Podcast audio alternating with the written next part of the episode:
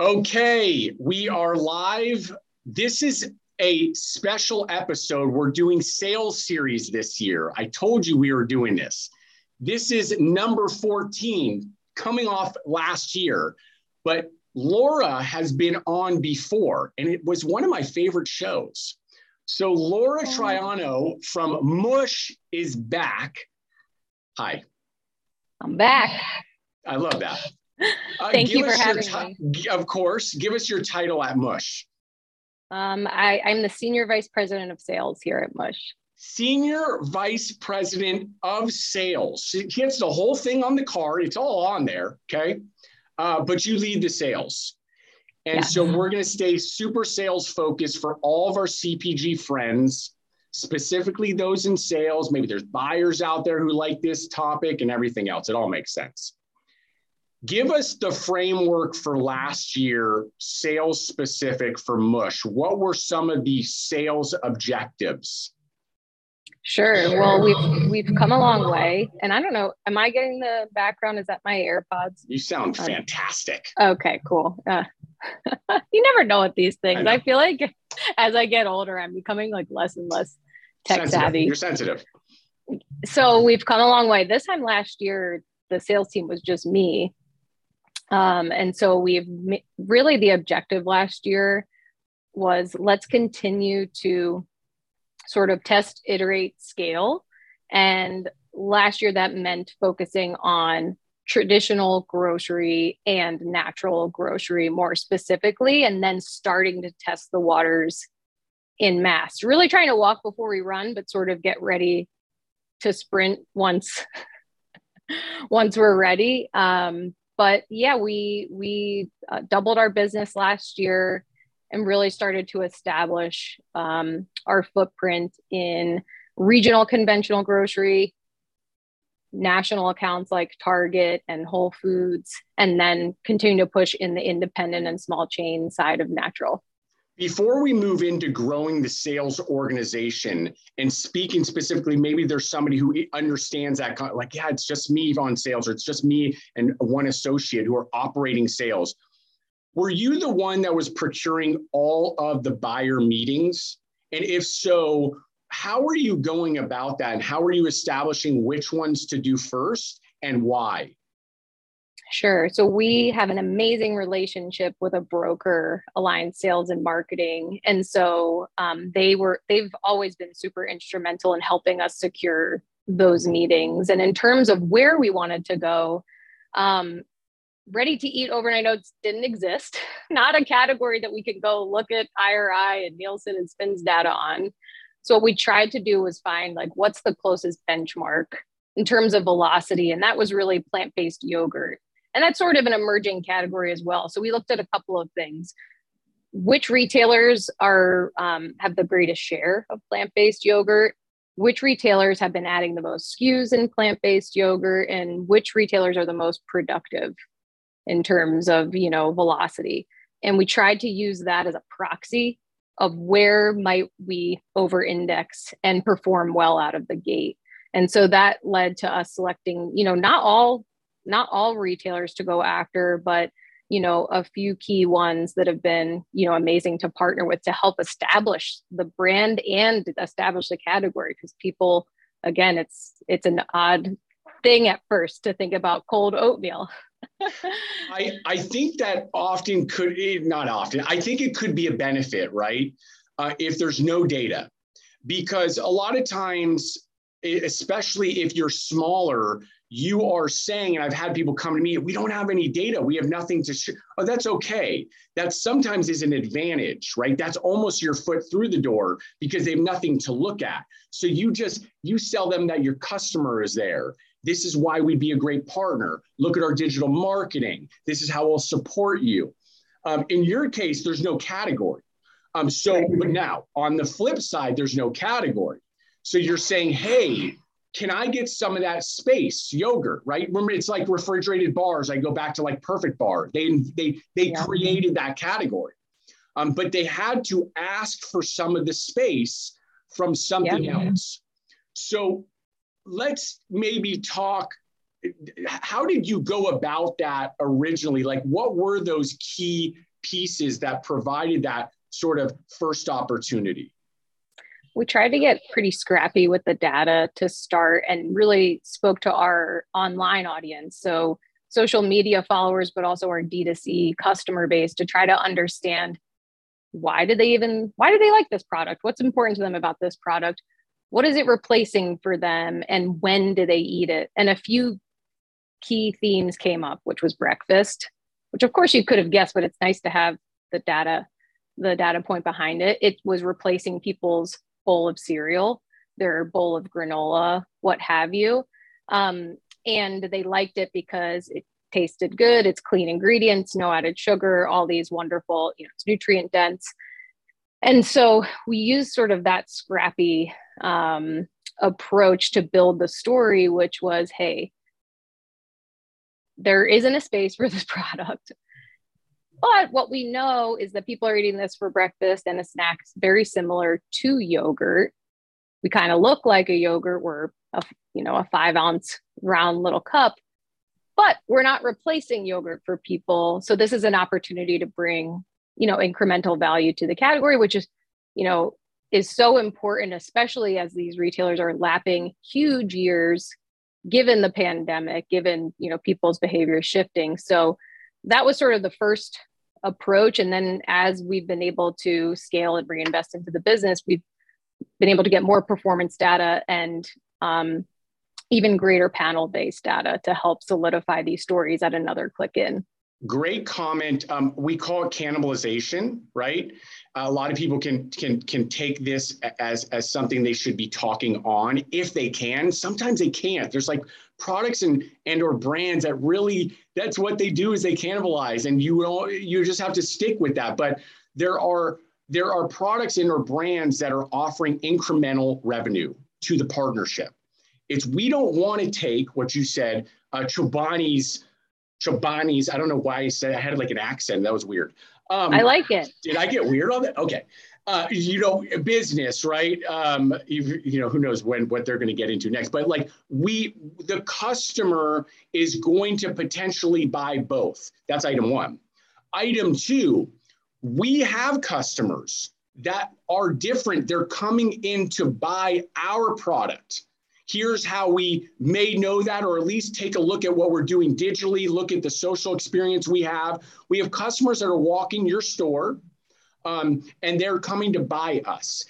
Because of that, they will be continuing to shop, right? Add to the cart, maybe some I1 Organics, shout out. Anyway, that was weird. Definitely some I1 Organics in there.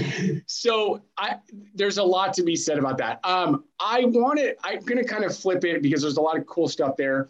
Branding stuff, right?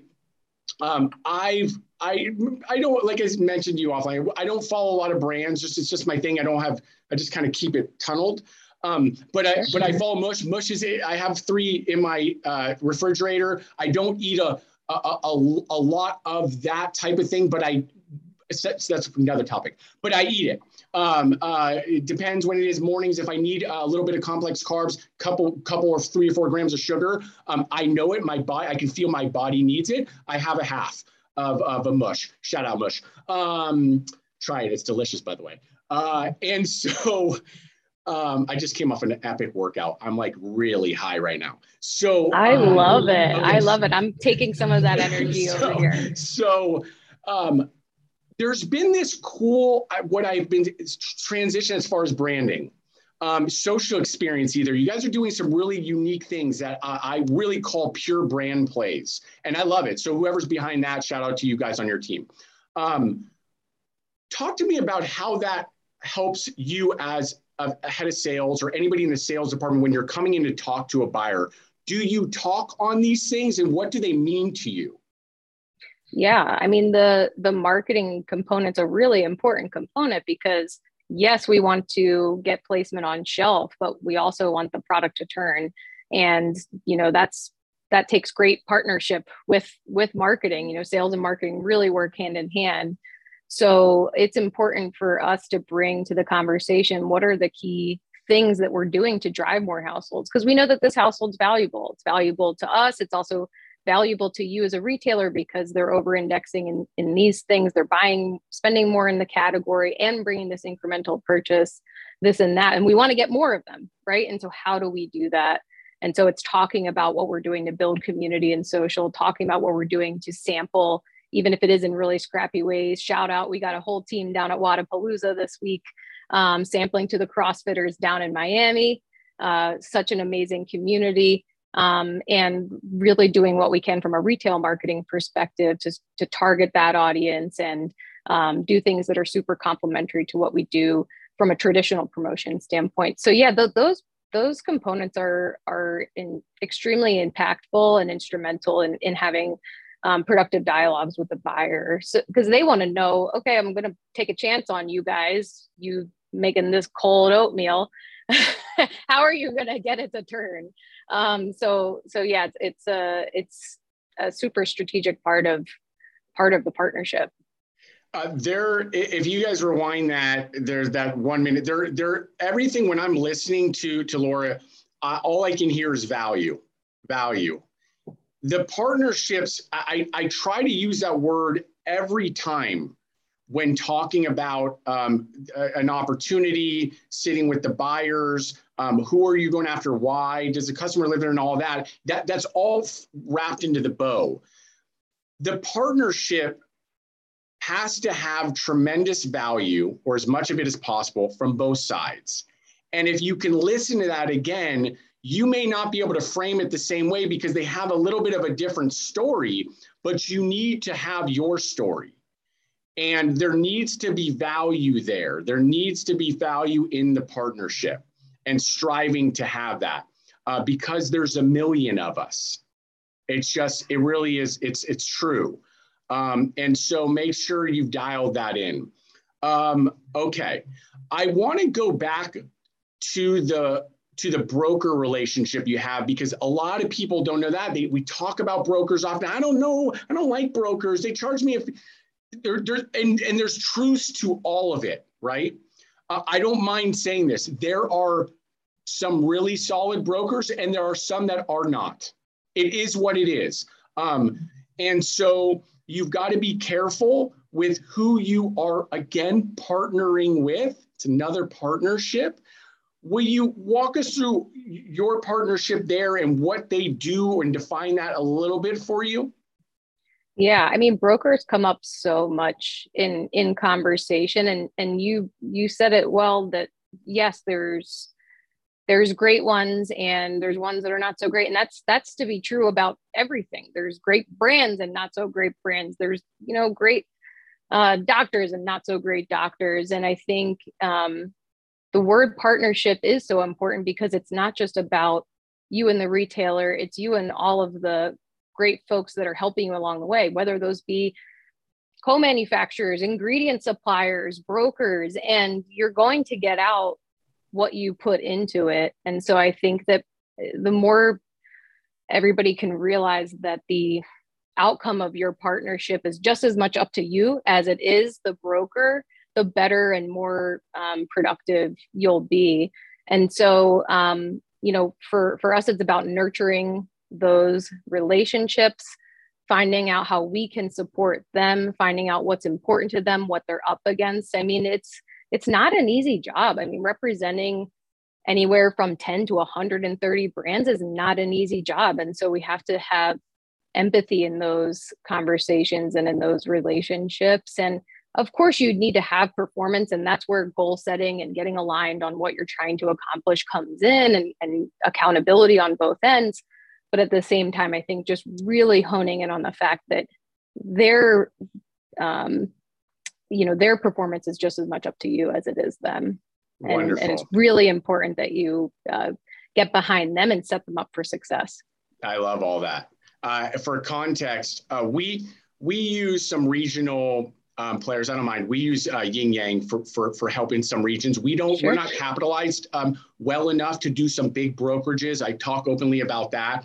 And so we still we still are the ones involved, right? Aaron and myself, I don't shy away. I want to be there. I want to be in this. And our call, we had sort of the call with everybody.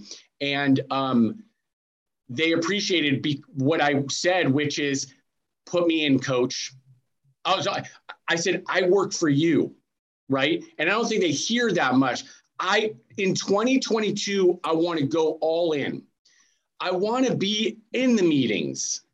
I want to be involved. You lead. You guys, it's yours, right? But put me in, coach. And I think that the sentiment is understood. I have so much passion for this thing, and sure, I can tell the story the best, but they can do it. It's theirs. But let it be known that I am in this with them. And for anything that they need, call me, email me, put me in. You want me on that Zoom? I'm ready. And a lot of I don't know what founders take from that or whatever it may be. It's important. And then, of course, lead sales, the head of sales, VP of sales. They've got to be working with all the partnerships in that same way. If you're not in it, right, why would they be in it? If you're not 100%, well, how are they going to get that? How are they going to get to that level, right? Of excitement, right. For the reasons you said, which is they've got like 40 brands. Yeah. So I like a lot of that. Let's close this up in framing how we can help other sales execs for what may be sort of in their way this year, obstacles that are a little bit different. Maybe describe a few and how you are going to attack them. What are the strategies behind that? Yeah, I think we're up against a lot right now because the retailers are up against a lot. You know, between labor shortages, we've got warehouses that are at capacity. We've got drivers that are catching COVID and out. Like, there's just a lot of dynamics at play. And I think it's making it harder and harder for retailers to do everything that they want to do, like review the category and reset the category, because those are, you know, that takes a lot of labor and a lot of resources. So we've been hearing a little bit more and more about resets getting pushed out and therefore reviews or reviews getting totally canceled, or it's just a little bit of plug and play here and there. And so the way that we're trying to combat that is just finding other unique ways to stay top of mind and continue to nurture the relationship, even if that's, hey, you know, let's meet up by your headquarters and walk a store together and just, you know, chat about the business or try to see what obstacles they're up against that we might be able to solve for, even if there's not a reset. Like, things like that have come up where some vendors have not been able to fulfill orders, or they, you know, they're doing some type of SKU rationalizations just to stay in stock, and some holes open up. So I think just trying to be creative, because just because there's not a review or reset doesn't mean that there's not opportunity out there, because there always is. And that's where really finding out what's important to the retailers, finding out what they're up against, keeping that relationship. It's an ongoing thing. There's no set it and forget it. When you're gaining distribution. So that's like one thing that I think a lot of people are up against, and, you know, and it kills you to see the holes on shelf. It kills you to see, you know, the out of stocks. And I think that's where also just getting out into market, get out into stores, spend time with your merchandisers, walk stores with your brokers and your buyers, and really try to get an understanding, because all of those data points are going to contribute to you finding creative ways to improve upon the situation, or, you know, find a new way. I love all this. I don't know. I'm not going to say it, because then it's like all the other shows and but this is top again. Because this is like the stuff I love, and you communicate it so well, and you get it. So I really appreciate these shows. It's up there. It's like one of my favorites again. Okay, cool. Laura, Mush, info there. Try it. It's delicious. No, they don't pay me to say that. I am a customer, okay? To health and happiness this year. Definitely to health and happiness. And thank you so much, Mark, for having me on. It's so much fun to have these conversations with you. It's one of my favorite things. I could geek out about retail, CPG, all of that all day and any day. So call me whenever. We're doing it again. Let's do it. Thank you.